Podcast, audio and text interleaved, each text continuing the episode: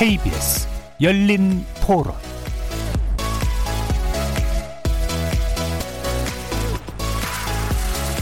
안녕하십니까. KBS 열린 토론 정준희입니다.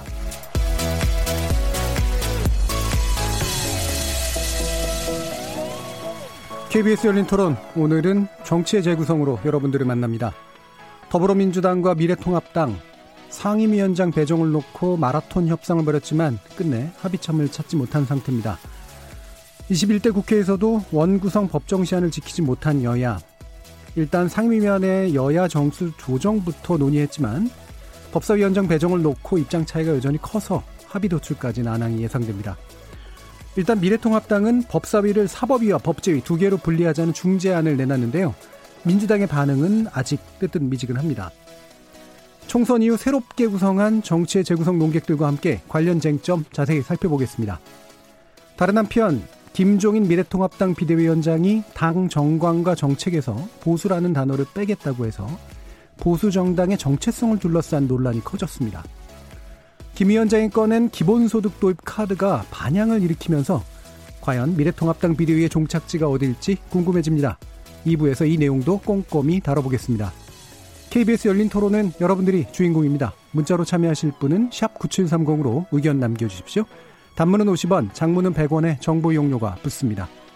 KBS 모바일 콩, 트위터 계정 KBS 오픈, 그리고 유튜브를 통해서도 무료로 참여하실 수 있습니다. 시민 논객 여러분의 날카로운 의견과 뜨거운 참여 기다리겠습니다. KBS 열린 토론 지금부터 출발합니다. 살아 있습니다. 토론이 살아 있습니다. 살아있는 토론, KBS 열린 토론. 토론은 라디오가 진짜입니다. 진짜 토론, KBS 열린 토론.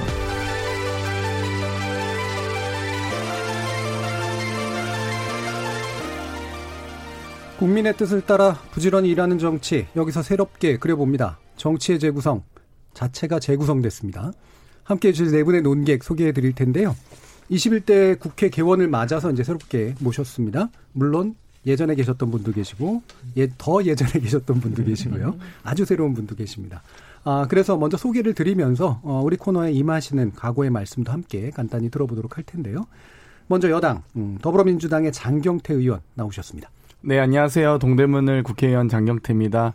어, 또 젊은 청년 초선으로서 어, 정말 평범한 사람들의 희망을 지키는 일, 그리고 일하는 국회를 만드는 일, 앞으로 열심히 코로나 경제 위기를 극복하는 일까지 해 나가겠습니다. 반갑습니다. 예, 장경태 의원은 전에 저희 열린 토론에서 격주 코너에서 어, 젊은 정치인으로 아주 맹활약을 벌여주셨는데요. 이제 의원이 돼가지고 나타나셨습니다. 많은 음, 좋은 말씀 부탁드리겠습니다.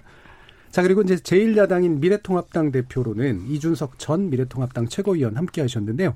오랜만이죠. 몇 달 만인가요? 두 달 만인가요? 예, 선거 때 그만두고 나서 예. 돌아왔는데, 아, 이 KBS 건물에서 국회까지 한 500m만 가면 되는데, 그게 이렇게 힘드네요. 버스 타고 가세요? 네?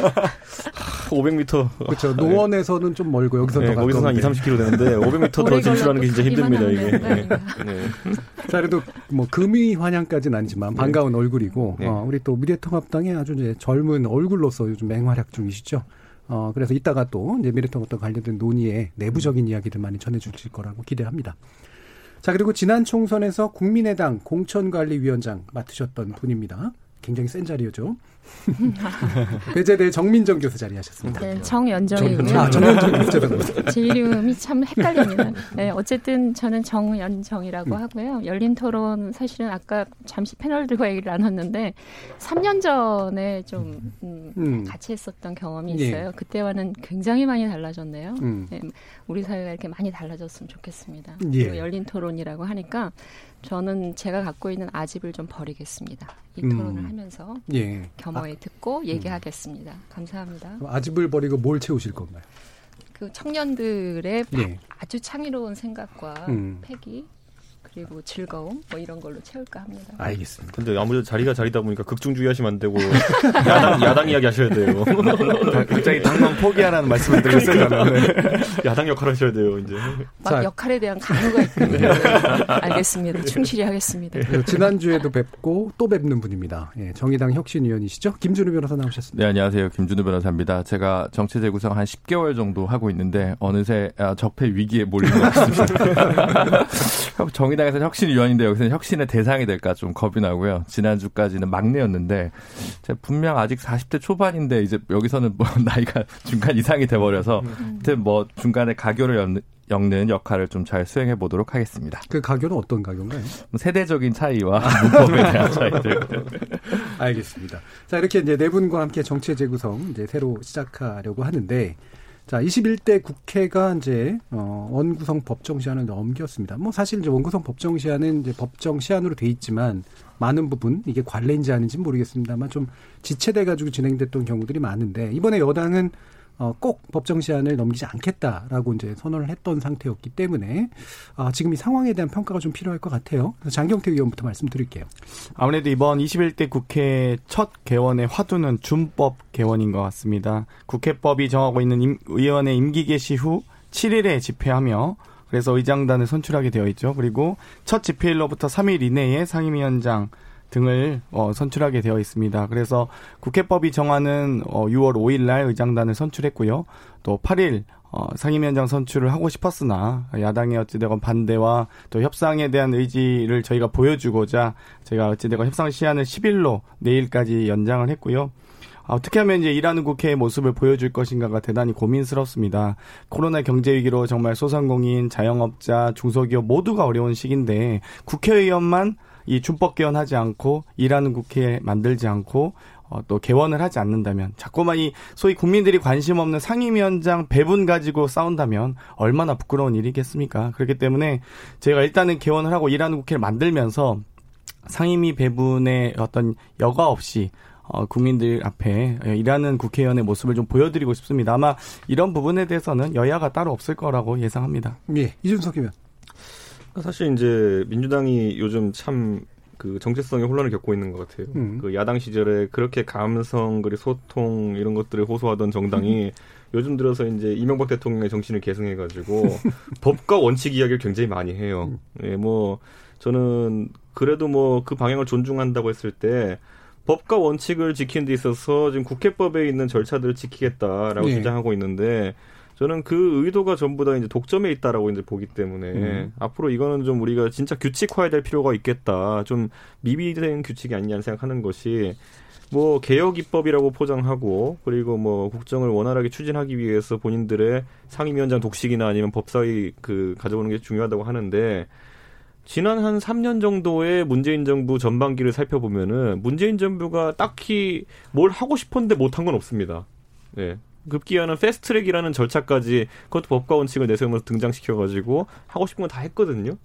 하고 싶은 건 다 한 다음에 이제 예를 들어 경제 성과나 이런 걸 봤을 때 미진한 부분이 있고 예를 들어 최저임금 인상 정책 같은 경우에는 정부도 속도 조절이 필요하다고 했고 결국에는 민주당이 독선으로서 국가를 운영할 자신감이 있느냐 저는 오히려 민주당에게 되묻고 싶습니다. 이제 보면 코로나나 아니면 경제 위기 때문에 추경 같은 것도 빈번하게 일어날 것 같거든요. 오랜만에도 벌써 3차 추경 이야기가 나고 있는데 이럴 때마다 야당의 견제 없이 또는 보완 없이 과연 국정을 단독으로 추진할 의지가 있느냐. 예전에 노무현 대통령께서도 단독으로 개혁입법 추진하시다가 나중에 동력이 떨어지니까 그때는 대연정을 제시했으나 좀 늦었던 적이 있거든요. 그런 것을 떠올리지 않도록 협치할 수 있을 때 협치해라. 나중에 이런 독단으로인한 문제가 생긴 다음에는 그게 참 어렵다. 상호 간의 그 앙금 때문에. 그래서 지금 좀 어, 내부적으로 좀 그건 제어했으면 좋겠습니다. 예. 김주루 변호사. 저는 지난주에도 말씀드렸지만 갈등은 필연적이고 뭐 싸우라고 있는 게 국회다.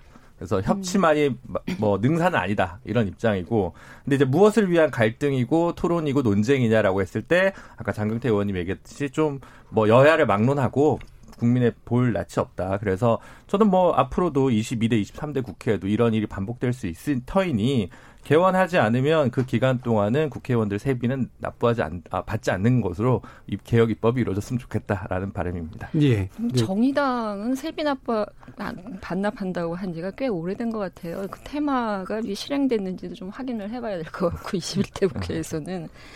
근데 이제 지금 아까 여러분들이 말씀하셨는데, 그러니까 이제 국민이 실제 국회를 어떻게 바라볼까. 그러니까 민주당의 고민도 거기 있는 것 같아요. 그러니까 이제 그 상당히 압승을 한 결과이고, 또 국민이 거기에 갖고 있는 바람이라고 하는 것이 있고, 아, 그렇다면 이제 지지부진한 국회에 대한 불만을 갖고 있는 국민들이 굉장히 많다. 뭐 이런 거는 좀 인정이 되는 것 같아요. 근데 사실은 또 한 축에서 국회를 바라보고 있는 입장이라고 하는 것은 국회는 맨날 싸워도 어떻게든 합의를 한다. 또는 뭔가를 성과를 낸다. 그런 절차들이 사실은 국회법에 다그 정의가 되어 있는 거거든요. 국회법을 다 보시면 대부분은 다 합의 또는 또 협의. 사실 원내교섭단체라고 하는 것도 그 협의의 어떤 그 단위이잖아요. 근데 어찌 됐건 간에 이번에 민주당이 그 180석에 가까운 의석을 가지면서 법치주의라고 하는 아주 새로운 코드를 내세우고 점점 우리 우리가 잃어가고 있는 소위 말하는 정치에서의 협치의 질서를 더욱더 퇴보시키고 있는 것이 아닌가라는 그런 생각을 음. 합니다. 그래서 제가 볼 때는 이 갈등을 하더라도 조정을 만들어가는 그 성과를 얻어내는 여당의 어떤 능력 이런 것들이 국민들이 보고 싶어하는 또 한 축에서의 모습이다라고 하는 점도 생각을 해야 되지 않나라는 생각입니다. 예, 알겠습니다. 좀 더 이제 쟁점으로 들어가 보죠. 지금 일단은 이제 음, 완벽하게 이제 갈등이 좀 대, 연되고 있는 문제는 일단 피하고 이제 정수 문제를 논의했고 뭐 합의가 된 거로 알고 있는데요. 일단은 상임위 정수 조정 자체도 먼저 좀 필요했다라고 보시는지요? 아니 상임위 정수 조정이라는 건요 매번 국회가 개원할 때. 네. 그 원내 그 대표들이 서로 합의를 해서 예컨대 그런 거죠. 그러니까 이 소관 상임위의 그 해당 그 행정 부처들의 업무와 기능이 많이 달라져요. 네. 때때로 예컨대 이번에 코로나 19로 인해서 보건복지 같은 경우에는 기능이 상당히 많아졌을 거예요. 다른 말로 하면 공무원들의 일이 많아졌을 거예요. 그렇다면 기존의 그 어, 보건복지위원회 위원수로는 감당이 안 되는 거거든요. 예. 거기에 맞춰서 모든 개, 국회가 개원을 할 때 상임위 의원 수는 조정을 해왔어요. 그러니까 그게 우선순위가 있었다는 예, 말씀입니다. 예. 우선순위는 없었고요. 예. 그거는 정상적인 절차이고 그렇다면 이게 왜 등장을 했는가라고 하는 것은 예. 기본적으로 그 원내에서 이제 법사위 문제가 연동이 되어 있는 거 아니겠어요? 그래서 일종의 이제 냉각기 이를 음. 갖기 위한 당연한 것을 하면서도 예. 그것은 어쨌든 조정이 필요한 것이거든요. 그거 예. 역시 그렇기 때문에 그런 어떤 조정의 워밍업을 해보기 위한 나름대로의 냉각기적인 의미를 가지게 된 것이죠. 그, 음. 질, 그 절차 자체가. 그래서 이 정수 조정이 어떻게 됐느냐 이게 무슨 5대 5냐 이게 딱 고정적인 것은 아니거든요. 정수라고 하는 것은 그 상임위 정수라고 하는 건 늘 고무줄과 같이 왔다 갔다 할수 예, 예. 있는 것이기 때문에 음. 그러나 이제 그 의미는 어쨌든 합의를 했다.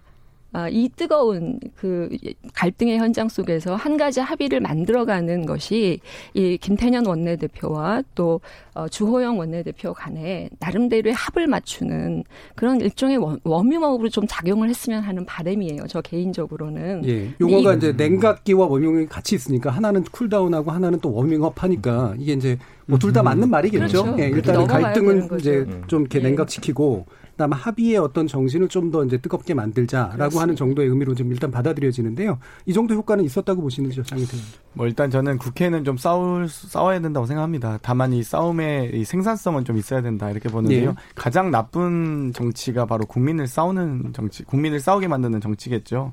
아, 사실 이 국회의 원구성 협상 과정부터 저희가 첫 번째 만남부터 어, 소위 의원 정수 규칙 개정에 관한 특위 구성을 제안한 바가 있습니다. 소위 상임위 의원 정수에 대해서 실질적인 수준으로 어, 최대한 논의를 해보자. 그러니까 소위 여야가 합의해서 이 원구성 과정에서의 뭐 여러 가지 의견을 한번 청취해보자, 합의를 해보자라고 제안했으나 거절을 당했었거든요. 그런데 그 이후에 어, 소위 의장단 선출이 되고 차근차근 국회법에 어, 준해서 어, 소위 더불어민주당이 이제 개원 과정을 지키려고 노력하다 보니까 좀 다급해진 것이 아니냐라는 예. 생각이 들었습니다. 다만 그럼에도 불구하고 제가 의원 정수 논의에 대한 특위 어제 본회의에서 통과시키고 오늘 또 이제 합의했기 때문에 예. 전 내일 이제 상임 상임위원장 배분 또한 최대한 이 소위 법사위 하나 가지고 논쟁할 것이 아니라 법사위 내에서도 결국 그 소속된 법사위 내에 소속될 앞으로 미래통합당의 의원들이 제대로 의정 활동할 수 있도록 노력하는 게 원내대표 역할이라고 보거든요. 그래서 이 국회가 제대로 돌아갈 수 있도록 어, 일하는 모습을 국민들께 보여줄 수 있도록 노력해야 된다. 결국 그, 아니, 그 부분에 대해서 여야가 없다고 생각합니다. 민주당에서 법사위원장 이거 그러니까 솔직히 얘기를 하면 민주당이 어쨌든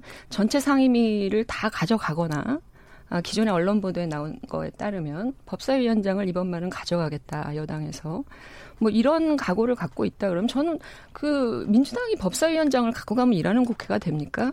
그것에 대한 확신을 국민들에게 명확히 주어야 한다라는 것이고요. 오히려 많은 국민들은 그 180석의 거대 여당의 독주, 오만, 이것이 두려워질 수도 있고요. 그렇기 때문에 야당의 반발은 더 가속화되고 국회 내의 모든 절차들이 오히려 더 올스탑될 수도 있는 겁니다. 그러니까 그런 위험성을 갖고 있는 것인데 국민들에게 그런 것에 대한 설득 없이 마치 뭐 민주당이 이번에는 법사위를 가져가야만 될 것처럼 그리고 일종의 그런 타협적인 질서 없고 바로 상임위원장 선출하자. 저는 그게 법대로 하는 건 맞습니다. 그 국회, 그 국민들에 대한 의하면. 설득은 어떻게 하는 건가요? 아니, 그러니까 왜 법사위를 가져가야 네. 위원장을 음, 가져가야 되고 말하는 것처럼 이제까지 야당의 몫으로 나눠져 왔던 법사위원장을 공용 180석 여당이 그것을 가져갔을 때 과연 일하는 국회 또는 국민들이 바라는 생산적 국회 어떻게 만들어낼 건지에 대한 음. 제안을 하는 게 맞는 거죠. 제안을 어떻게 하면 되나요? 아니 여당에서 해야 되는 것이죠. 그러니까 그 방법론이라는 게 예. 그러니까 야당을 설득하는 방법도 있고 야당을 설득하는 대국민을 대국민 메시지도 예. 필요한 것이죠. 대국민 메시지도 필요한데 지금 나오는 건 그냥 준법 국회라고 얘기를 하잖아요. 그러니까 이것 자체가 상당히 지금 국민들은 혼란스러울 수 있기 때문에 제가 볼 때는 국민들께서 오히려 법사위원장직을 가지고 예, 잠깐 끊겠습니다. 왜냐하면 두 분이 계속해서 왔다 갔다 하는 논의를 하면서 나머지 부분이 소외되고 있기 때문에요. 제가 이제 왜 이런 얘기를 하냐면 국민을 다들 얘기하는데 음.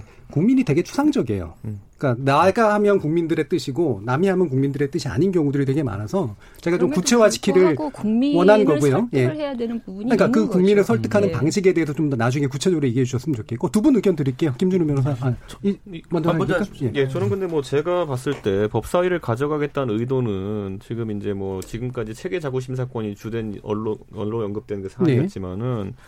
저는 지금 이 정부가 180석을 얻은 다음에 지금 이제 추진하려고 하는 핵심 과제들을 보면요.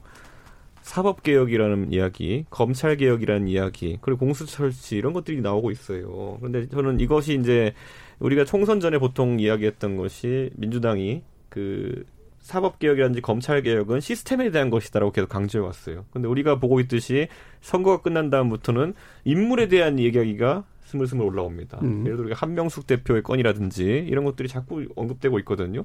그렇다면 이거야말로 앞으로 좀 야당의 제어가 필요한 사안들이다. 예를 들어 공수처장이 임명되고 그리고 검찰총장에 대한 나중에 국정감사나 이런 것도 이루어지고 그리고 뭐 그 외 법원에 대해서 뭔가 감사하고 이럴 때 지금 아주 대립 관계를 가지고 있는 여당이 상임위원장까지 독식하게 되면은 과연 견제의 기능을 누가 수행해야 되느냐? 여당의 사법 독주 아니면 검찰에 대한 검찰 개혁에 의한 독주 이런 것들에 대해서 또는 공수처장을 임명하고 공수처를 운영하는 데 있어 가지고 견제가 안 되는 상황이 되면 어떡하나? 이걸 우려하는 게 저는 솔직히 야당 입장에서 법사위를 예. 이번에 가져와야겠다고 하는 주장이거든요. 그리고 지금까지 그래 왔고요. 그러니까 저는 어 민주당에서 다소 불편할 수 있겠지만은 진짜 추진하는 검찰 개혁이라든지 사법 개혁이라는 것에 대해서 무결성 또는 자신감이 있는 상황이라 그러면은 그것을 견제할 수 있는 권한은 최대한 야당에게 실어주는 것이 옳다 이렇게 좀 보고 있습니다. 그래서 예. 그 부분은 좀 여당이 설득을 했으면 좋겠는 게 하고 싶은 게 많으면은 그만큼 감사를 받아야 되는 것이고 제어를 받아야 되는 것이에요. 검찰 개혁, 공수처 설치, 법원 개혁 이런 것들. 네. 예. 김주름 저는 그 이게 국민들한테 어느 쪽도 설득이 잘 안 되는 이유는 어, 박근혜 정부 당시에 김성태 의원 발의로 이게 법사위 체계적으로 심사권 폐지하자는 법안을 냈었고 민주당은 또 우원식 의원이 20대 때 냈어요. 그러니까 내로남불로밖에 안 보이니까 누구의 의견이 더 옳다라고 별로 편들어주고 싶은 생각이 별로 안 들 거라는 생각이 1차적으로 들어요. 그리고 이제 지난주에도 뭐 조금 비슷하게 말씀드렸는데 이게 어 법사위가 갖는 기능 이 이제 그리고 이제 야당이 가졌던 17대부터의 관행은 20대 국회 당시에 그 권성동 의원이 상반기에 여당이지만 물론 이당이었습니다만 여당이었는데 법사위원장을 했어요. 그래서 탄핵소추위원장까지 하지 않았습니까? 음. 그래서 뭐 여당이 한다, 야당이 한다는 관행도 사실 20대 때 약간 쪼개졌다. 소수당이 한다는 관행이죠 원래. 뭐그 그, 그건 이제 뭐 의장에 반대 해석하기 나름인데 네. 입법을 추진하는 데 있어서는 또 이제 뭐 여당이 했다라고 볼 수도 있어서 그래도 굉장히 해석이 논란이 나왔거든요. 그래서 어 지금 이거는 그 체계자구 심사권도 위헌이다 아니다. 그동안 법사위가 과도하게 상원적 역할을 했다라고 하는데 뭐 한편에서는 저는 그게 뭐 가져왔던 순기능도 다소 있었다고 생각을 하거든요. 그럼 이제 그걸 나눠서 뭐 주호영 원내대표 얘기대로 뭐 법사위랑 뭐뭐 뭐 사법이랑 법제위로 나누든 아니면 법사위원장 가리 같은 경우는 뭐 2년 2년씩 여당 야당이 번갈아 하든 뭔가 뭐 여러 가지 방안을 놓고 같이 이야기를 하면 될 문제인데 그냥 뭐 한쪽은 법과 원칙만 얘기하고 한쪽은 관행만 얘기해서는 뭐 양쪽 다 그렇게 설득력 있게 뭐 예. 뭐안 보여주지 않나라는 생각이 들고 세계자구 심사권까지만 얘가 말씀드리면 예. 혹시 그게 더 필요하다고 보면 뭐 일견 패스트 트랙처럼 뭐 일정 기간이 지나면 법사위 체계사고 심사권은 포기한 것으로 간주한 뭐 1년 정도라든가 뭐 그렇죠. 그런 정도의 뭐 음. 그 안에 가지고 좀 성심성의껏 국회에서 토론이 됐으면 좋겠습니다. 예. 아니, 그래서 지금 정리해서 이제 다시 이제 논쟁의 어떤 핵심들을 좀 마련해 보면요. 어, 저는 속내를 좀 알고 싶어요. 예를 들면 지금 여당 같은 경우에는 법사위원장을 갖겠다라고 얘기하는 건 지난 20대 국회에서 법사위원장이라고 하는 직위가 그러니까 뭔가 법안을 계속해서 홀드시켜 놓는 그런 식의 역할들을 해왔기 때문에 이거를 보고 있지 않겠다라는 그런 의지의 표명으로 보이고요. 야당 같은 경우에는 이제 국민의 뜻이니 뭐니 얘기를 했지만 결국은 그래도 견제 기능을 이것조차 놓치면은 결국은 여당을 그냥 독주하게 놔두는 거 아니냐라는 이제 그런 생각이 있는 것 같아요.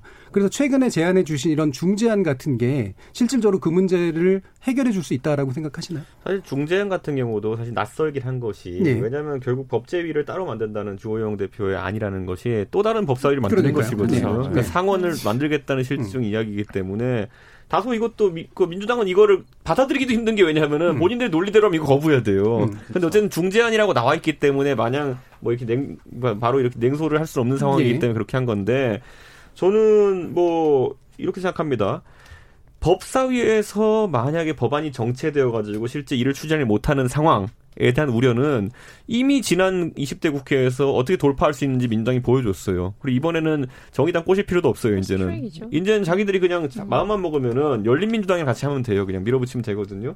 그렇기 때문에 지금 와가지고 민주당이 그 패스트트랙 1년 정도의 절차를 못 기다릴 정도로 더 급한 템포로 뭔가 입법을 진행하겠다 하는 것은 예. 저는 다소 이해가 가지 않습니다. 그렇다면 저는 오히려 한 건 민주당이 역제안하고 싶은 게 뭐냐면은 그렇다면은 사실상 그러면 뭐 패스트트랙 제도에 대해서도 한번 수정을 가하자라는 식의 이야기를 해볼 수도 있는 것이거든요.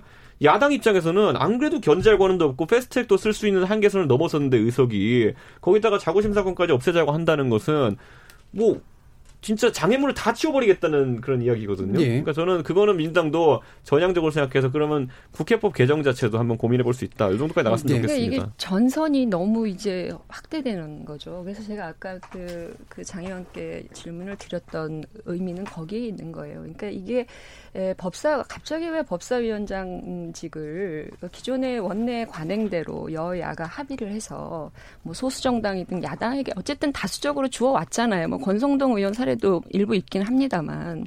그러니까 그런 어떤 타협의 과정들 속에서 그렇게 해 와서 국회가 갖고 있는 견제 기능을 일정한 확보한 상태에서도 사실은 지금 민주당의 의석수만 놓고 보면 얼마든지 할 수 있는 구조이거든요.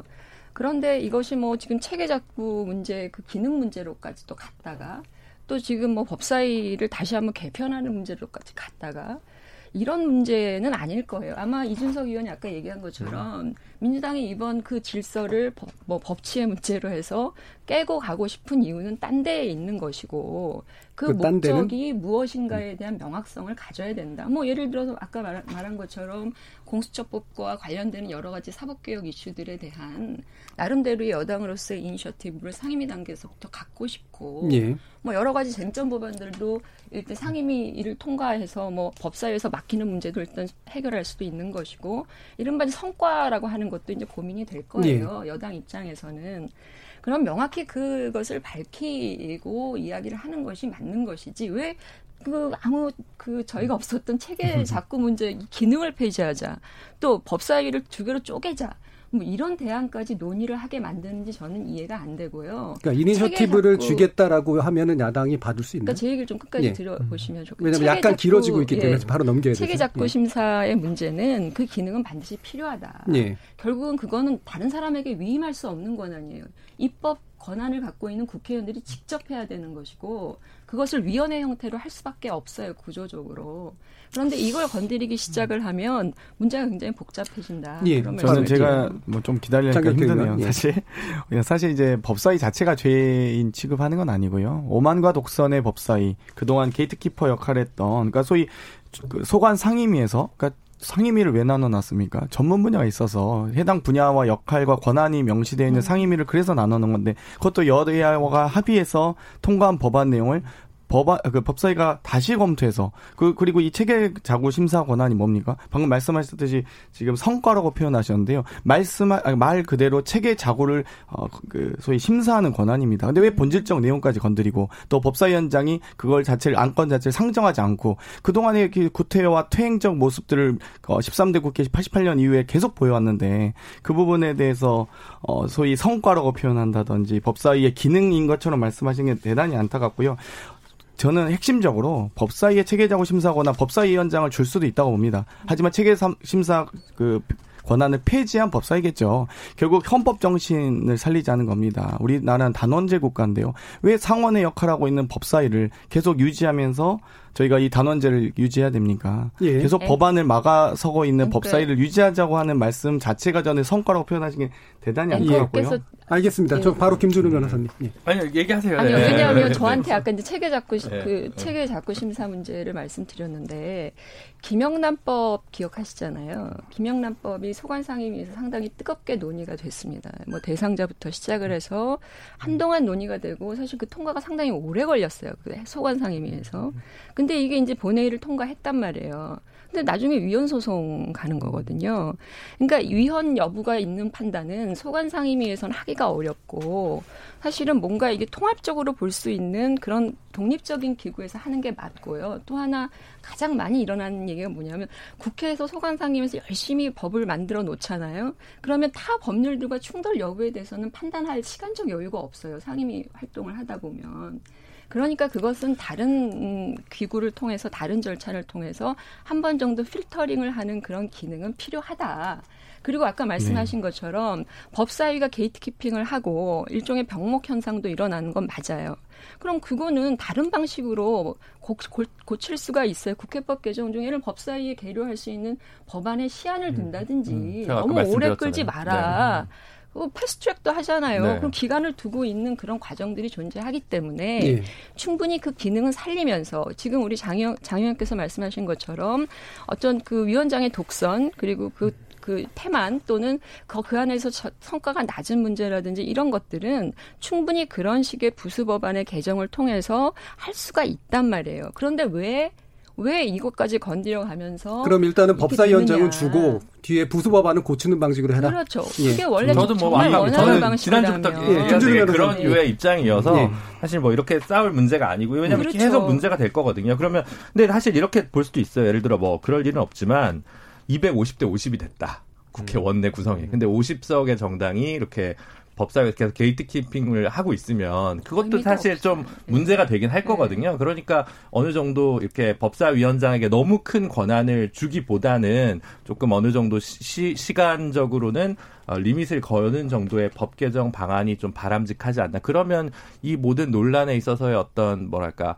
어, 제약이 딱 씌워지면서 조금 좀 더 건설적인 방식으로 좀 토론될 수 있지 않을까라는 서툰 기대를 봅니다. 저는 예. 대단히 위험한 생각이라고 보는데요. 소위 이제 법사위가 혹은 국민의 대표인 국회의원이 법조위원회야 되는 법조인이어야 하나요? 국회의원들이 법안을 검토하나요? 그건 아닙니다. 법제처나 입법조사에서 충분히 다른 법과의 충돌 여부라든지요, 위헌 소지 여부를 상임에서 따져서 넘어옵니다. 그런데 법사위만 할 수 있다는 생각도 저는 대단히 위험하고 또 해당 법조인들로 구성된 법사위만 혹은 국회의원만 존재해야 된다는 그들만 전문가라고 생각하는 건 저는 정말 정말 좀 위험한 생각으로 보고요. 음. 오히려 국민의 대표는 법, 법을 잘 모를 수도 있고요. 오히려 국민의 눈높이와 시각에서 법을 통과시키기 위해서 노력하는 과정인 것이지. 그 부분은 지적해 주세요. 법, 법적 전문성을 아니, 의미하는 건 아니라 보요. 예. 그러니까 지금 제안하신 것처럼 법사위원장은 일단 그럼 관례대로 가져가게 하고 음. 부수 법안의 개정을 통해서 문제를 그러면 바꿔라 원하는 방향으로 네, 그러면. 민주당 의 그래서 그 체계자고 심사 권한을 뺀 법사위원장을 충분히 드릴 수 있죠. 네. 말이죠. 뭐, 이게 뭐, 지금 자꾸 달걀 네. 달걀의 문제가 지금 되는 거죠. 예, 이준석 제 근데 거기서 막아. 예. 저는 결국에는 과거에 체계자고 심사권을 극한으로 활용해가지고 상원의장 역할을 성공적으로 수행하셨던 분이 박영선 의원이거든요. 19대 그렇죠. 때. 네. 그러니까 그때 그러면 그런 행동이 잘못했다고 반성하는 것인지. 왜냐면 그때 박근혜 정부에 있는 모든 관료들은 매번 국회에 와서 계속 징징징징징징 됐어요. 예. 그게 뭐냐면은 박영선 의원이 틀어막아가지고 아무 입법도 못 하고 있습니다 이러면서. 근데 그거를 그 당시에 야당의 권한이라고 활용했던 것인데 뭐 좋다 이거 아까 말했듯이 결국 국회는 대원칙은 아까 정 교수님 얘기하셨던 것처럼 합의의 원칙이고 그게 워낙 이제 소위 말하는 교착 상태를 자주 유발하다 보니까 그걸 뚫기 위한 장치로 만들었던 것이 패스트트랙 국회법 개정이라는 거예요. 그리고 물리적으로 막아서지 말고 이런 것들 폐해를 한번 개선시킨 것이거든요. 다시 한번 수정할 수 있는 기회가 왔다고 봐요. 보면은 그 국회 선진화법이 왜 나왔냐면요. 한나라당이 200석 가까운 의석, 그러니까 보수진 200석 가까운 의석을 갖고 있었는데 80석 되는 민주당 때문에 도저히 일을 못 해먹겠다라는 관점 때문에 나온 거예요. 만약에 민주당도 지금 본인들이 180석 가까운 의석을 얻었는데 지금 100석 가까운 미래통합당 때문에 도저히 일을 못, 못 해먹겠다 그러면은 시스템적으로 그걸 바꿀 수 있는 여지가 있다고요. 아까 말한 법안의 개정이라든지 이걸 통해 가지고 그걸 하면 되지. 갑자기 와가지고 관행으로 오던 것을 바꿔가지고 야 이제는 우리가 한다. 왜냐? 우리가 계약할 거니까 뭐 이런 얘기하면은 사실 힘의 논리 외에는 다르게 이해하기 좀 어려운 부분이 있습니다. 그러니까 같이 시스템을 고민해 보자고요. 예. 지금 또 이제 듣기로는 제가 그래서 이준석 최고께 다시 한번 또 여쭐게. 네. 그러니까 미래통합당 내부의 의견이 좀 합치되는 분위기인가요? 아니면 약간은 결이 좀 다른 것들이 좀 있나요? 실질적으로 지금 뭐 이런 교착 상태를 이제 다선 의원들 위주로는 보통 네. 아 이게 기싸움이다를 판단하는 분들이 음. 많죠. 뭐냐면 이게 아 민주당이 초반에 힘자랑을 한번 하는구나 음. 이렇게 생각하는 게 많기 때문에 기싸움에서 밀리면 안 된다. 수도 적은데 기싸움도 밀리면 어떡하냐 이런 음. 의식이 좀 있고요. 네.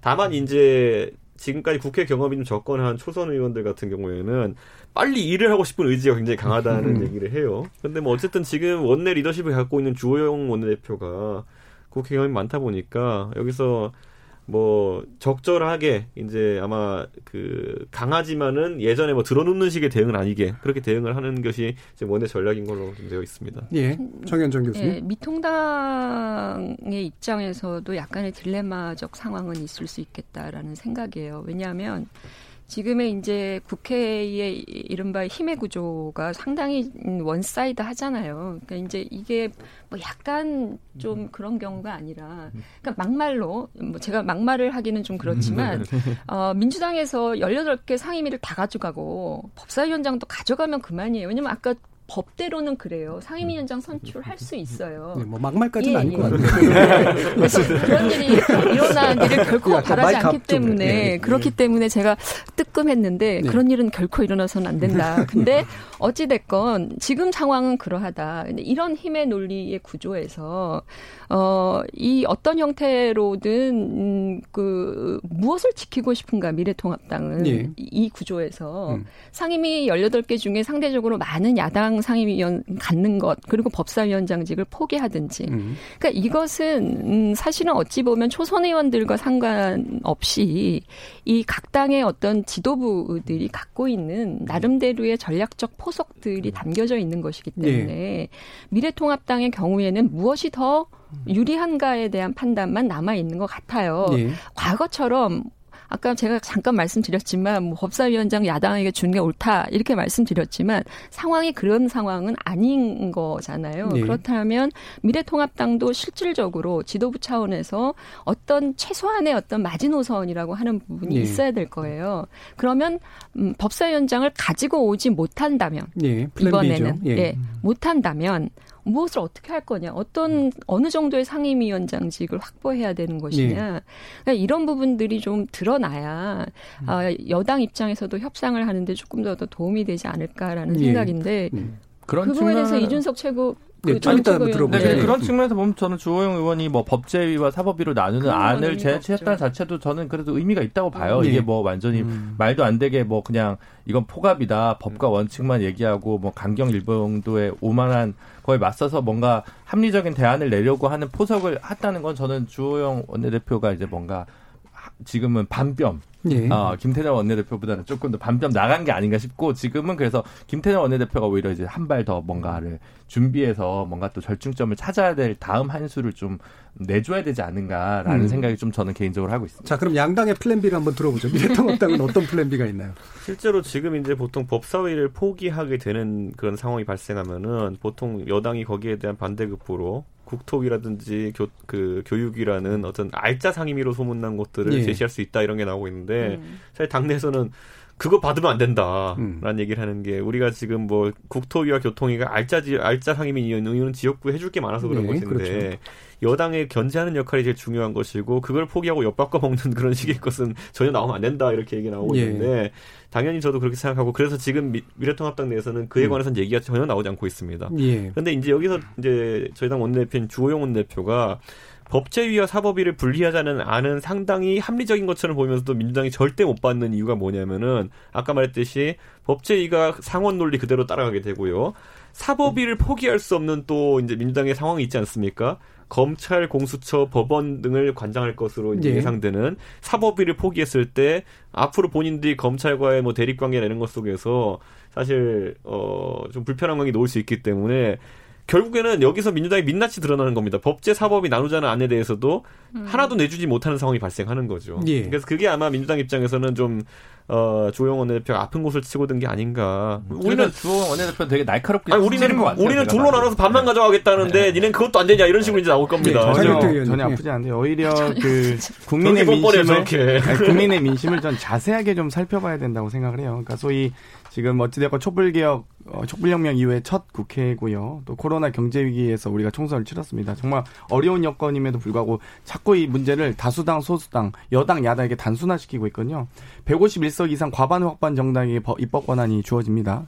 그리고 169석 이상은 모든 국회의장을 비롯한 모든 상임위원장을 선출하고도 남는 190, 169석이 보통 기준인데요. 그 이상 할 경우에는 모든 상임위원회에서 다수당을 차지할 수 있습니다. 그리고 180석은 사실상 말씀하셨듯이 패스트트랙을 띄울 수 있지만 사실 패스트트랙이 말만 패스트트랙이지 slow track 아니겠습니까? 330일 기다려야 되거든요. 왜 330일 동안 국회가 그러면 놀 것인지 예를 들면 체계자고심사건을 가지고 있는 어, 법사위를 줬을 때 저는 그렇게 작동하지 안 된, 아, 작동해서는 안 된다고 보고 있고요. 뭐 패스트 트랙 한다고 네. 딴걸 놀고 있지는 않으니까. 뭐, 그러니까 음. 그런데 상임위 배분 가지고 또 이렇게 논쟁할 예. 좀 너무 무리다 그렇게 보여지고요. 법제위를 얘기하시는데 4, 50명 규모의 소위 예결특위가 이제 지금 가동되고 있습니다. 근데 제가 제 가장 중요하게 생각하는 건 해당 전문 분야와 전문성 있는 상임위원회, 소관 부처에 대한 역할과 권한이 있는 그 상임위원회 중심에 국회를 만들어야 된다는 거예요. 그러니까 소위 각 상임위원회가 예결 소위가 있습니다만 소위 예결 소위가 제대로 작동합니까? 예. 예결위에서 다 하고 예결 특위가 다 하고 있죠. 법제 특위가 생기면 모든 법안 소위가 상임위에 있는 법안 소위 다 무력화되고 다 법제 특위가 다 가져갈 겁니다. 그리고 사실상 법제 특위가 어, 사실상의 상원 역할을 할 거고요. 그러면 이제 우리가 공식적으로 상원제를 채택하는 그런 역사상 초유의 일이 발생하기 때문에 이 안을 사실 유불리를 떠나서 받을 수 없는 겁니다. 어, 원내대표께서도 그렇고 지금 더불어민주당은 일하는 국회 핵심은 결국 역할 제대로 기능과 역할을 하는 상임위원회 중심의 국회거든요. 그런데 지금 자꾸 이 예, 법제 법제 특위 같은 이 꼼수를 제안하면 저희가 받을 수가 없는 것이죠. 예. 그러니까 저는 어떻게 어떻게 들리? 저는 아, 예. 근데 이제 그 그러니까 아까 자꾸 이제 패스트트랙도 이제 속도가 성에 차지 않는다 이렇게 얘기를 하고 있잖아요. 330일도 못 못 기다릴 것 같으면은 입법을 굉장히 날림으로 앞으로 하겠다는 의지를 보이는 거예요. 가장 대표적으로 최근에 그냥 뭐 일반 대중 사이에 논란이 되고 있는 민식이법 같은 경우에도 물론 그 민식이란 아이의 교통사고에 대한 안타까움은 모두가 공유하고 있지만은 2019년 9월 1일인가요? 그때 민식이 사고가 났었는데 그 뒤로 2010 그때 대통령께서도 막 밀어붙이고 2019년 12월에 민식이법이 통과가 됐어요. 네. 그렇게 하고 봤더니만 아 이게 과잉 처벌이 아니냐부터 해가지고 위헌이 아니냐부터 해가지고 굉장히 많은 논란 뒤에 따르는 것이거든요.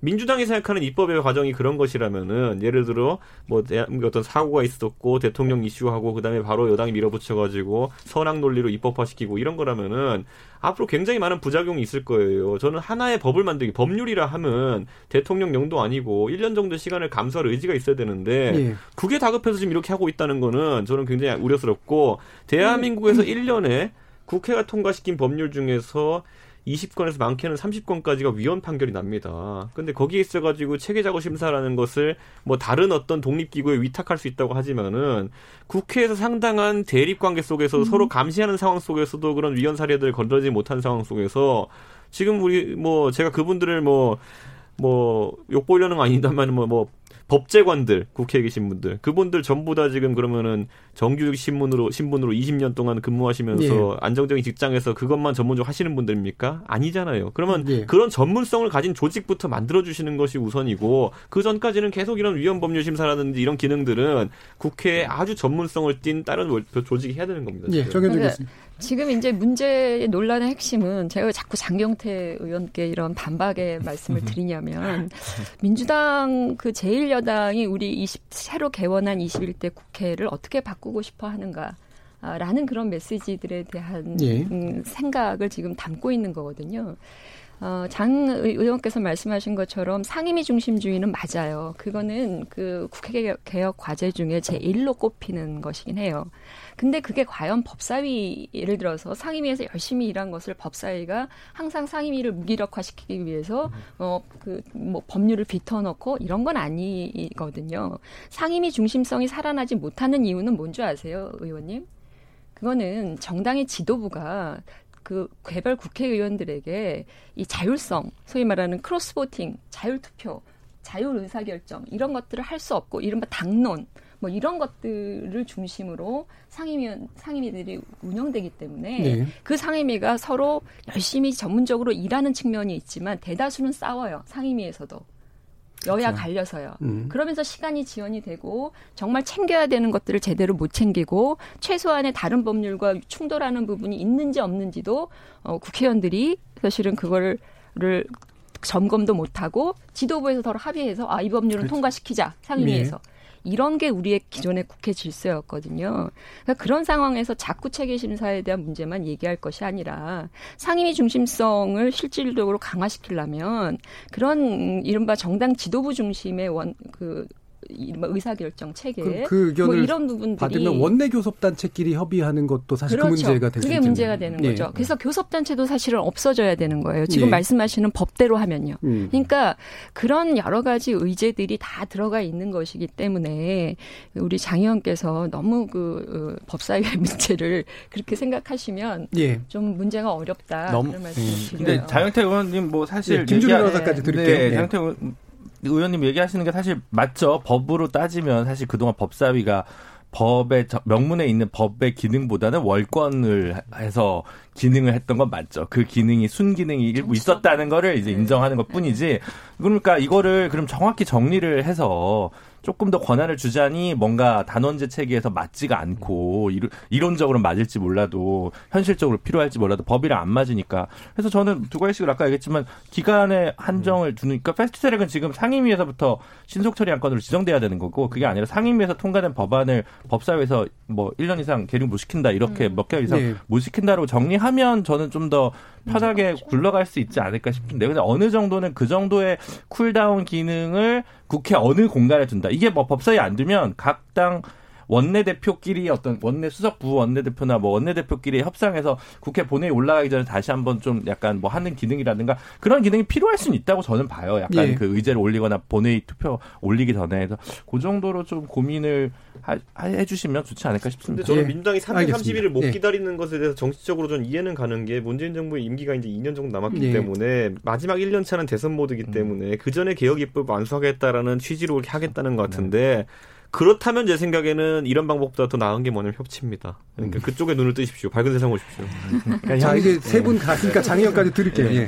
짧게 해주세요. 예. 협치의 핵심은 내용적 협치를 하셔야 되는데 대부분 다 협, 그 형식적 협치를 주장하시는 것 같아요. 5대5로 나누는 게 지분을 나눠 먹기 하는 게 협치가 아니거든요. 그러니까 저희가 옳은 내용이 있으면 7대 3으로 저희한테 어, 저희 주장을 좀 관철시켜 주실 수도 있고 야당이 오르면 저희 7대 3 양보할 수도 있을 겁니다. 결국 내용적 협치를 어떻게 하냐의 문제인데 지금까지 법사위의 문제는 이 상임위 중심의 역할과 구성을 모두 다 무시한 채 예를 들면 복지위에서 합의해서 통과시킨 질본에 대한 논의를 법, 법사위가 막는다든지 국토위에서 주택산업 그 행복주택 통과시켰는데 법사위가 막는다든지 환경 환노위에서 환경 관련된 정책 합의했는데 여야 간의 간사 간에 합의했는데 법사에서 막거든요. 근데 결국 말씀하신 이제 저는 정현정 교수님의 말씀에 또 한 번 또 공감하는 게 원내대표 합의나 법사위 간사 간의 합의로 다른 상임위에서 합의 이미 합의돼서 본회의 상정돼야 될 네. 법안들이 모두가 다 여기에 걸린다는 점이에요. 그 렇기 때문에 오히려 쟁점 법안을 할 필요도 없고 각 상임위에서 충분히 논의하시고 뭐 각 상임위 간사 간에 합의하면 될 것 같습니다. 예, 청취자들 의견도 좀 들어봐야 되는데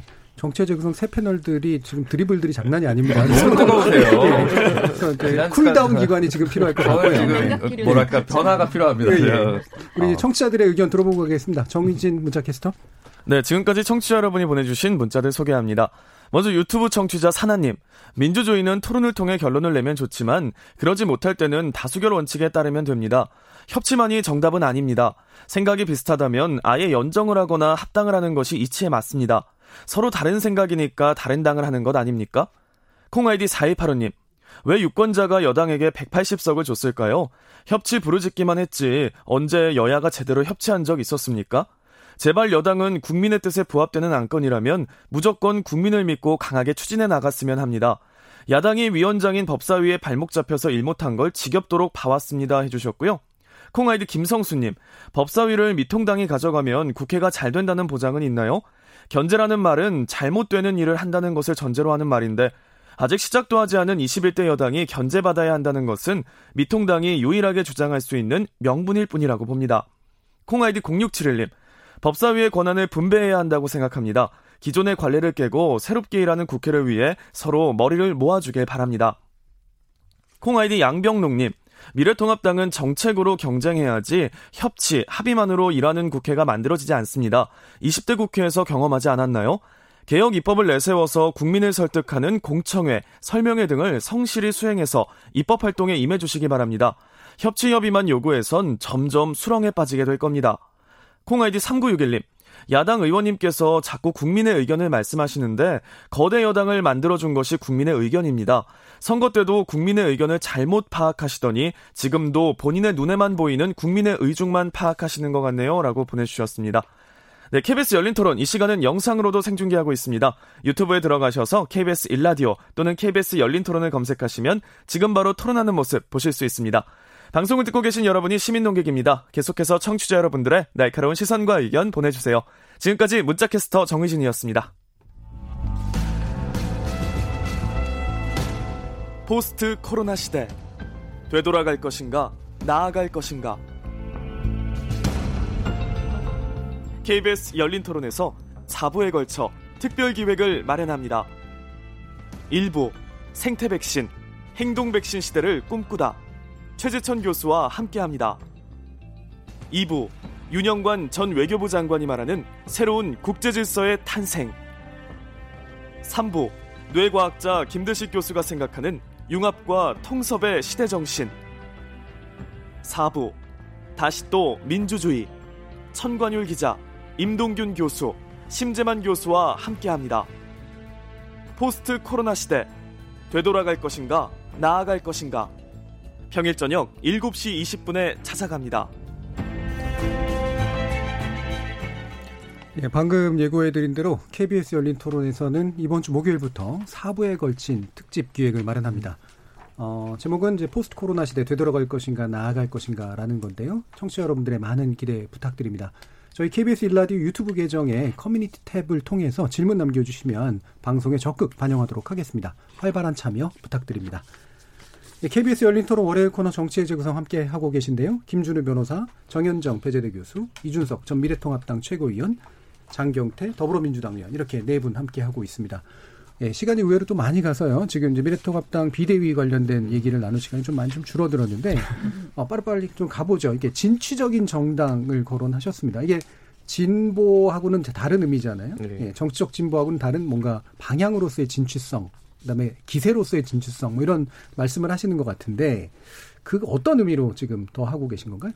정당이 뭘 팔아야 되느냐에 대한 고민이죠. 예. 정당은 비전을 팔아야 되는 것인데 우리나라의 정당들 행태가 비전보다는 사실 과거를 많이 팔았죠. 음. 음, 과거에 상대가 했던 일을 바탕으로 당신이 어떤 적폐 세력인지를 보여주기 위해 가지고 많은 노력을 했던 것인데 사실 김종인 위원장은 어느 당에 있던지 간에 항상 그 정책적 비전을 보여주기에 노력하는 분인데 이번에 결국에는 보수라는 틀이 최근에 보면은 뭐 박근혜 정부 이후로부터 애국 보수라는 개념 음. 그리고 갑자기 또 반공 보수화되고 종북론이 나오면서 뭐 이런 어떤 다소 퇴보적인 모습 보인 것에 반해가지고 김종인 위원장이 그러면 본인이 아주 젊을 때 30대 40대 관료였을 때 했던 그 보수의 모습이란 게 무엇이냐를 보면은 예.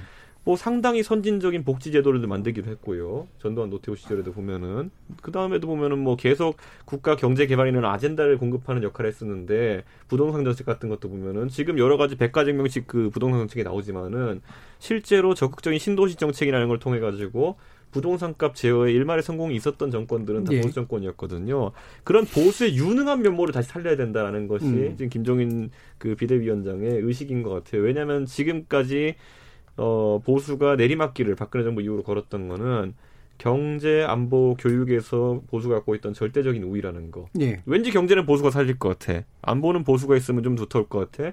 교육도 교, 예전에는 그 보수 교육감들이 많이 되다가 요즘은 아니잖아요. 예. 그런 어떤 보수의 비교 우위 점들을 다시 찾아내려고 하는 것이 목적이다. 음. 그래서 그걸 갑자기 밀린 숙제를 몇 년씩 하다 보니까 음. 엄청난 파격으로 받아들여지고 있는 예. 것이죠, 지금. 지금 그 이준석 최고께서 전 그 몸을 담고 계셨던 새로운 보수당의 그 보수하고 좀 어느 정도 일치한다고 보시나요? 그런데 방향성은 좀 다른 것 같습니다. 그러니까 새로운 보수당은 공화주의라든지 예. 아니면 그런 어떤 그 공직자로서의 자세나 이런 것들 같은 거 책임주 이런 걸 강조했다면은 예. 김종인 전 장관 같은 경우에는 정치적 파격이에요 지금 음. 예. 방향성에 대한 문제거든요. 알겠습니다. 예. 요거는 바로 예. 정반대 쪽까지는 아, 아니지만 네. 진보의 어떤 포션을 가지고 있는 부동산 정책 네. 아, 성공했어요. 뺏긴 아, 것 같습니까? 네. 어떻습니까? 아니 네. 어 저는 김종인 위원장님이 제일 잘하는 거는 프레임 설정을 제일 잘하시는 것 같아요. 네. 네 근데 뭐 정책적인 그뒷뭐 뒷받침이 돼서 support가 돼서 컨텐츠가 얼마나 풍부할지는 잘 모르겠지만 적어도 이 화두를 던지는 거는 어르신들을 당해낼 길이 없는 것 같아요. 제가 네. 제가 생각하기엔 자꾸 하신 김종필 전 총리 이후에 음. 가장 화두를 잘 던지시는 분이 이분인 것 같다는 생각. 김종까지가 굉장히 중요한 네, 굉장히 중요한 이름이 중요한 것 같습니다. 네.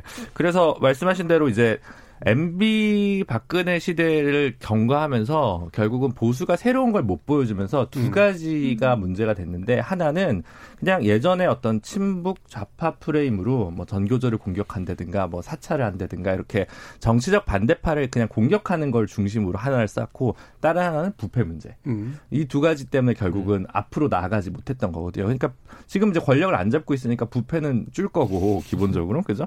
그 다음에 이제 그러면 성과를 낼 수 있는 미 미래를 위한 이제 프레임을 해야 되는데 단순히 보수라는 단어를 되뇌이는 것은 김무성 의원도 그런 얘기를 한 적 있어요. 보수 대 진보 하면 무조건 진다. 좌파 우파로 나눠야지. 음. 보수 진보로 하면 진보가 더 진치, 뭐 움직이는 것 같으니까 당연히 네. 이건 지는 프레임이다라는 표현을 한 적이 있는데 그런 면에서 봤을 때 뭐 진취적 이런 표현 쓰고 보수보다는 약간 자유 이런 쪽 개념으로 가려고 했던 거는 그거에 따른 어떤 신모 원료라고 생각을 하거든요. 근데 예. 이거를 근데 뒷받침할 수 있는 어떤 정책적 수단이 같이 좀 상징화되는 브랜드가 있어야 되는데 음. 거기서 굉장히 좌우 모두에게 뜨거운 감정인 기본소득을 팍 던지시면서 예. 어 서로를 헷갈리게 만드는 이걸 와가지고 음. 이게 어떻게 보면 화두의 미래통합당이 뉴스가 없는 상황에서 이런 화두를 던진 게 뉴스거리는 되는데 네. 이게 정말 자강할 수 있는 거에 어떤 뒷받침 될 수 있는 정책 브랜드 아이콘이 될 수 있는 게 기본소득인지에 대해서 저는 좀 물음표는 던져집니다. 네, 정현정 교수님. 그 김종인 위원장의 이제 보수 삭제 이 부분은 저는 뭐 새로울 것 없지만 그러나 중요한 메시지다라고 봐요. 왜냐하면 이 이념과 진영 정치를 극복하자라는 거 아니겠습니까? 이 보수 삭제라고 하는 것은 예. 그러니까 이념과 진영 정치를 극복하자라고 얘기한 분들은 뭐 김종인 위원장만 있었던 건 아니에요. 예. 그뭐 안철수 대표, 국민의당 대표도 늘 지금 소수 정당 대표로 외치고 음. 계시고 어 제가 국민의당 그 총선 평가 그 자리에 갔더니 그 플로어에 계시는 모든 청중들이 중도라고 하는 이념도 빼자 이제. 예. 네, 그러니까 이 이념에 대한 어떤 그 안 좋은 추억, 그 좋지 않은 기억들 그리고 그것이 갖고 있는 효능감 이런 것들이 떨어진다라는 건 일반 국민들이 생각을 하고 있는 부분이기 때문에 제가 볼 때는 김종인 위원장이 단순히 프레임을 만들기 위해서라기보다는 지금 우리 정치가 극복하려고 했지만 극복하지 못하고 있는 가장 중요한 그 핵심 문제를 저는 짚었다라고 보여지고요. 그것은 어쨌든 이 야권 안에서 이런 문제 의식을 공유하는 분들이 있어요. 유승민 대표도 물론 개혁 보수라는 이름을 썼지만 네.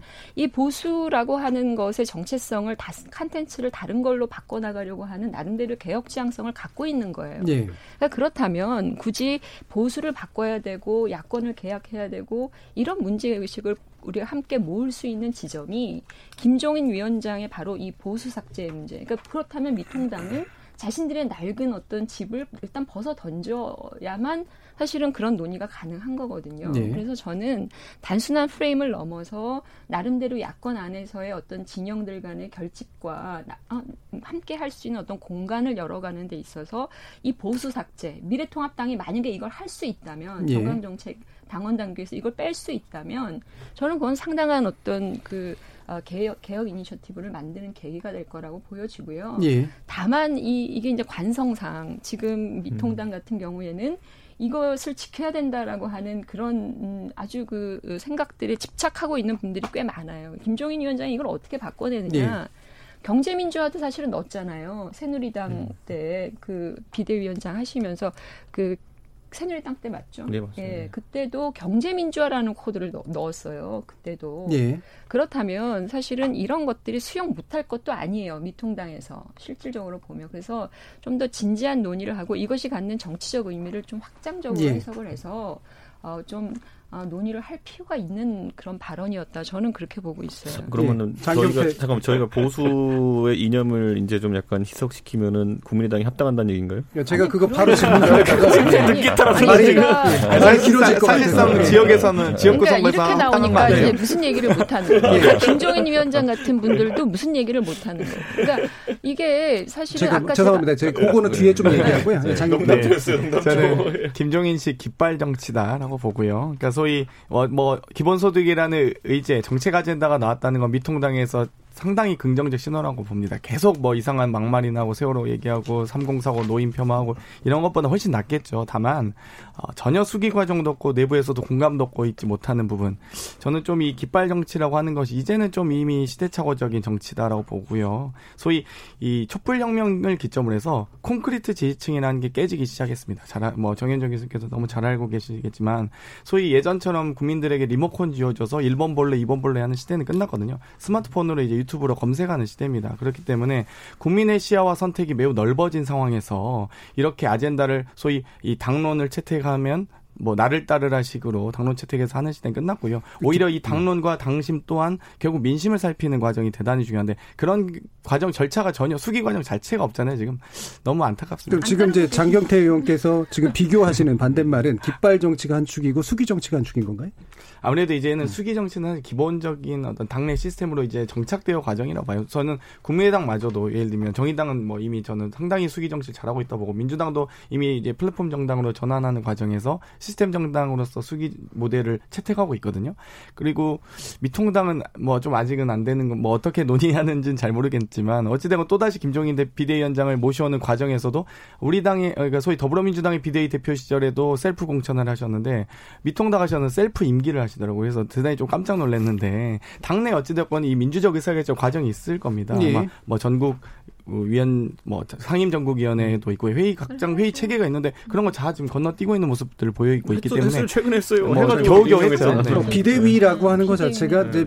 뭐 상당한 리더십을 필요로 하는 측면들이 좀 있어서 예, 그 부분도 좀 이해를 해야 될 것 같긴 한데요. 예. 우리 애청자분들과 이제 정준희 교수님은 잘 아시겠지만 음. 제가 또 보수 혁신에 대해서 정말 아, 관심이 아, 많지 않습니까? 보수 혁신의 아이콘이었습니다. 최근 한 세달 네. 동안. 김종인 그 위원장이 끊임없이 소환되는 이유는 저는 여기에 있다고 보는데 뭐 다른 사람이 없다라는 문제가 아니라 예. 우리나라 보수 정당이 미국 공화당 매파 조지 부시 트럼프로 형상화되는 이런 쪽으로 너무 주류가 많이 갔는데 이제는 유럽 보수 그러니까 유, 친미 보수에서 유럽 보수로 이제 좀 넘어가야 된다라는 게 보수의 다수의 생각인 것 같아요. 그러니까 네. 예를 들어 원래 김종인 그 위원장이 독일 민스터 대학 박사인가요? 네. 그렇잖아요. 그러니까 기민당 메르켈이 지금 잘 하고 있는데 음. 여기를 봐라 지금 이렇게 보수의 미래는 여기 독일이나 뭐 이런 데서 좀 뭔가 견줄 것이 있지 미국에서 다 유학 갔다 와서 뭐 우리 물론 이제 미국과의 굉장히 여러 가지 중요한 지정학적 관계가 있습니다만 그렇게 해서는 더 이상 민심을 살 수 없다. 어떤 유럽적인 그 복지 체계가 훨씬 좀 더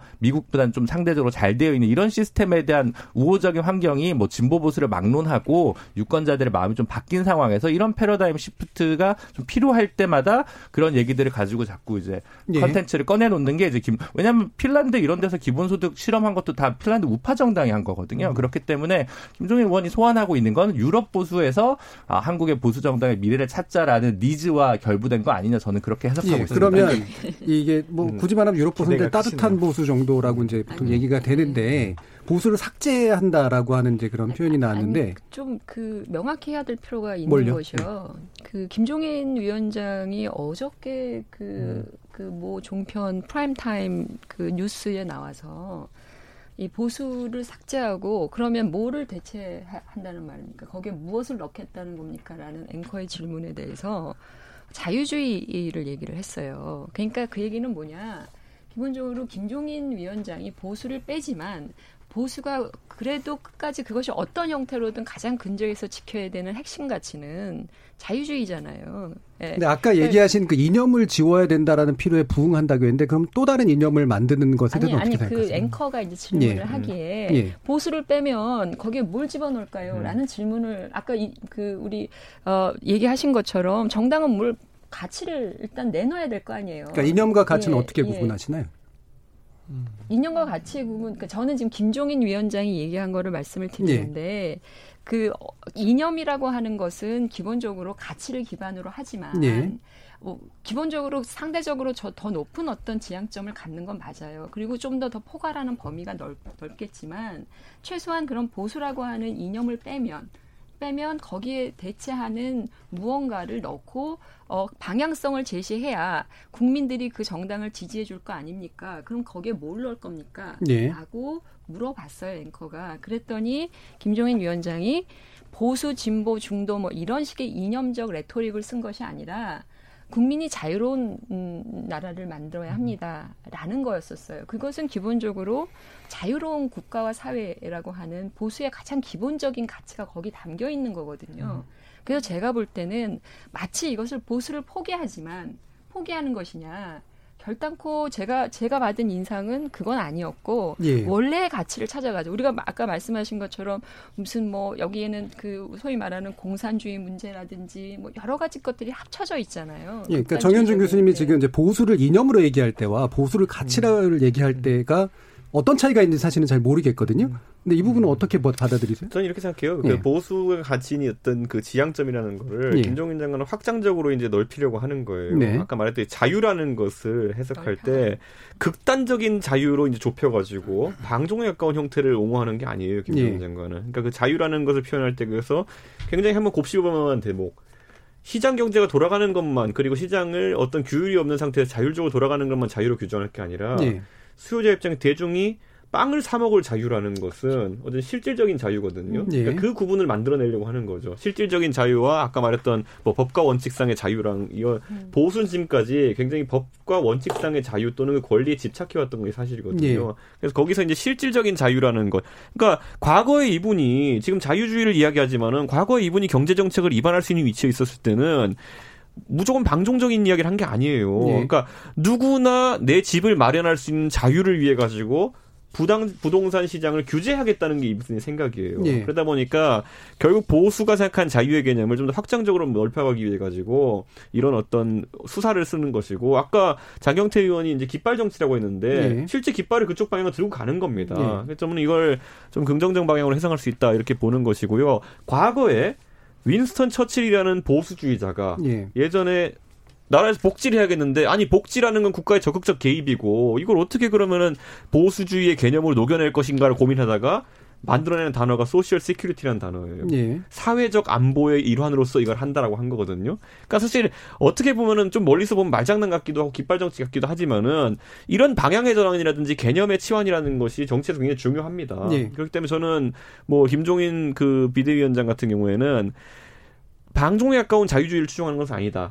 음. 그러면서도 실질적인 자유를 보장하기 위한 여러 가지 적극적 개입을 하겠다는 의지로 좀 보입니다. 예, 그러니까 그래서 지, 기본소득도 얘기할 수 예, 있는. 그러니까 지금 이제 보면 들어보면 보수를 삭제한다라고 얘기하지만 보수를 포기한다기보다는 보수라는 말이 이제 오염되거나 오해돼서 받아들인 부분들을 교정하기 위해서 일단 접어두자. 라고 하는 말로 들려요. 그러니까 완전한 삭제라기보다는 그렇죠. 뭐좀 철학에서 판단 중지라고 얘기하고 과로치기라고 얘기하고 뭐 그런 식의 그렇죠. 개념들인데요. 예.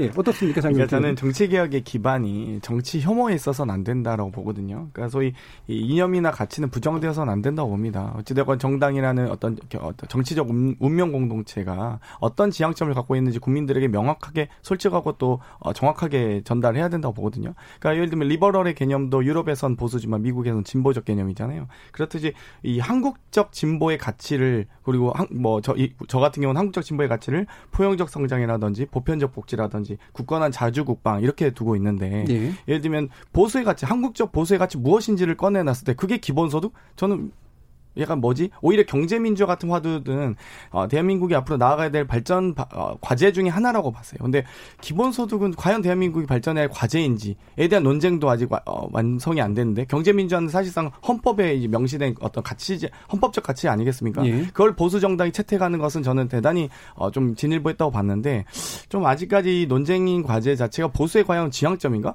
우리 우리나라 한국식 보수 정당에 나아가야 될 방향과 비전인가요? 아니, 그래서 제가 제 장경태 의원이 그 제가 실질적 자유 아까 네. 잠깐 말씀하셨잖아요. 네. 저는 어, 김종인 위원장이 아까 그 자유라고 하는 실질적 자유의 내용을 얘기한 것에는 상당한 정책적 180도 전환 결과가 올 거라고 봐요. 기존의 그 새누리당 쪽에서 해왔던 여러 가지 핵심적인 정책 지향점들이 예. 많이 바뀔 거라고 봐요. 그러니까 지금 기본소득이라는 것도 진보의 전유물처럼 알고 있는데 아까 얘기한 것처럼 기본소득 이렇게 보면요. 보수의 전유물이 될 수도 있어요. 왜냐하면 뭐 실제로 우파 정당들이 예, 하는 거죠. 지금 네. 말씀하신 것처럼 네. 개인적으로 인간답게 살 권리와 관련된 네. 것이잖아요. 기본 소득이라는 것은 특히 소득이 낮고 어려운 일을 하는 사람들의 그 어려운 생계 보장 이라고 하는 것도 기본소득 개념 안에 들어가 있는 거기 때문에 그렇다면 그것을 보장해 주는 것은 인간답게 살 개인의 권리를 존중하는 것이거든요.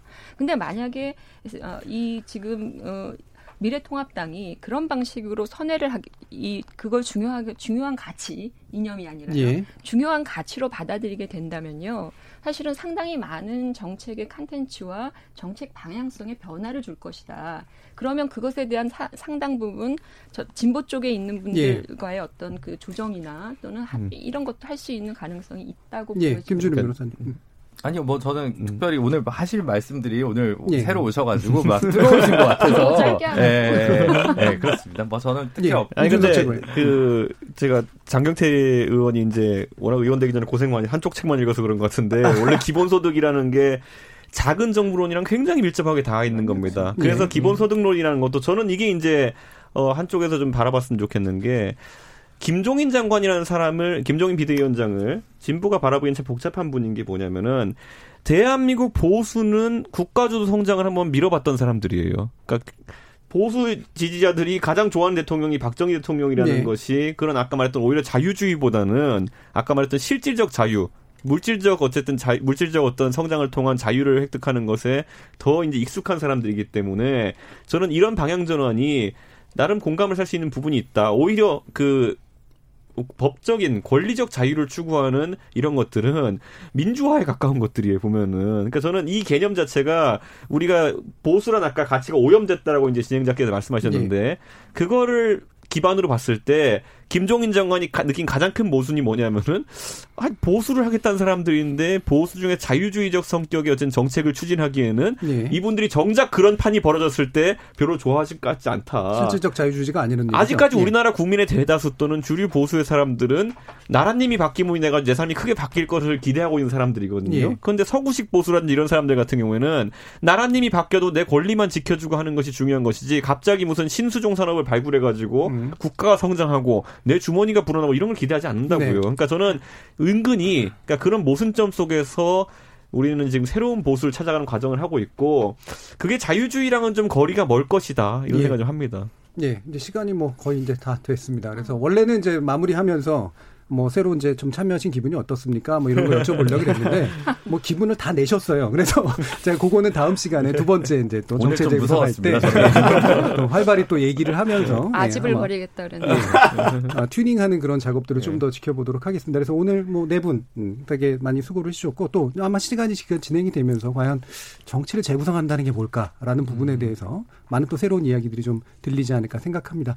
KBS 열린 토론 월요일 코너 정치의 재구성 이것으로 일단 마무리하겠습니다. 오늘 토론 함께해 주신 장경태 더불어민주당 의원, 이준석 전 미래통합당 최고위원, 정현정 배재대 교수, 그리고 김준우 변호사 네 분 모두 수고하셨습니다. 감사합니다. 감사합니다. 감사합니다. 참여해 주신 시민농객 여러분께도 감사하다는 말씀 전합니다. 생방송 놓치신 분들을 위해 나중에 팟캐스트 준비되어 있고요. 매일 새벽 1시에 재방송도 됩니다. 저는 내일 저녁 7시 20분에 다시 찾아뵙겠습니다. 지금까지 KBS 열린 토론 정준이었습니다.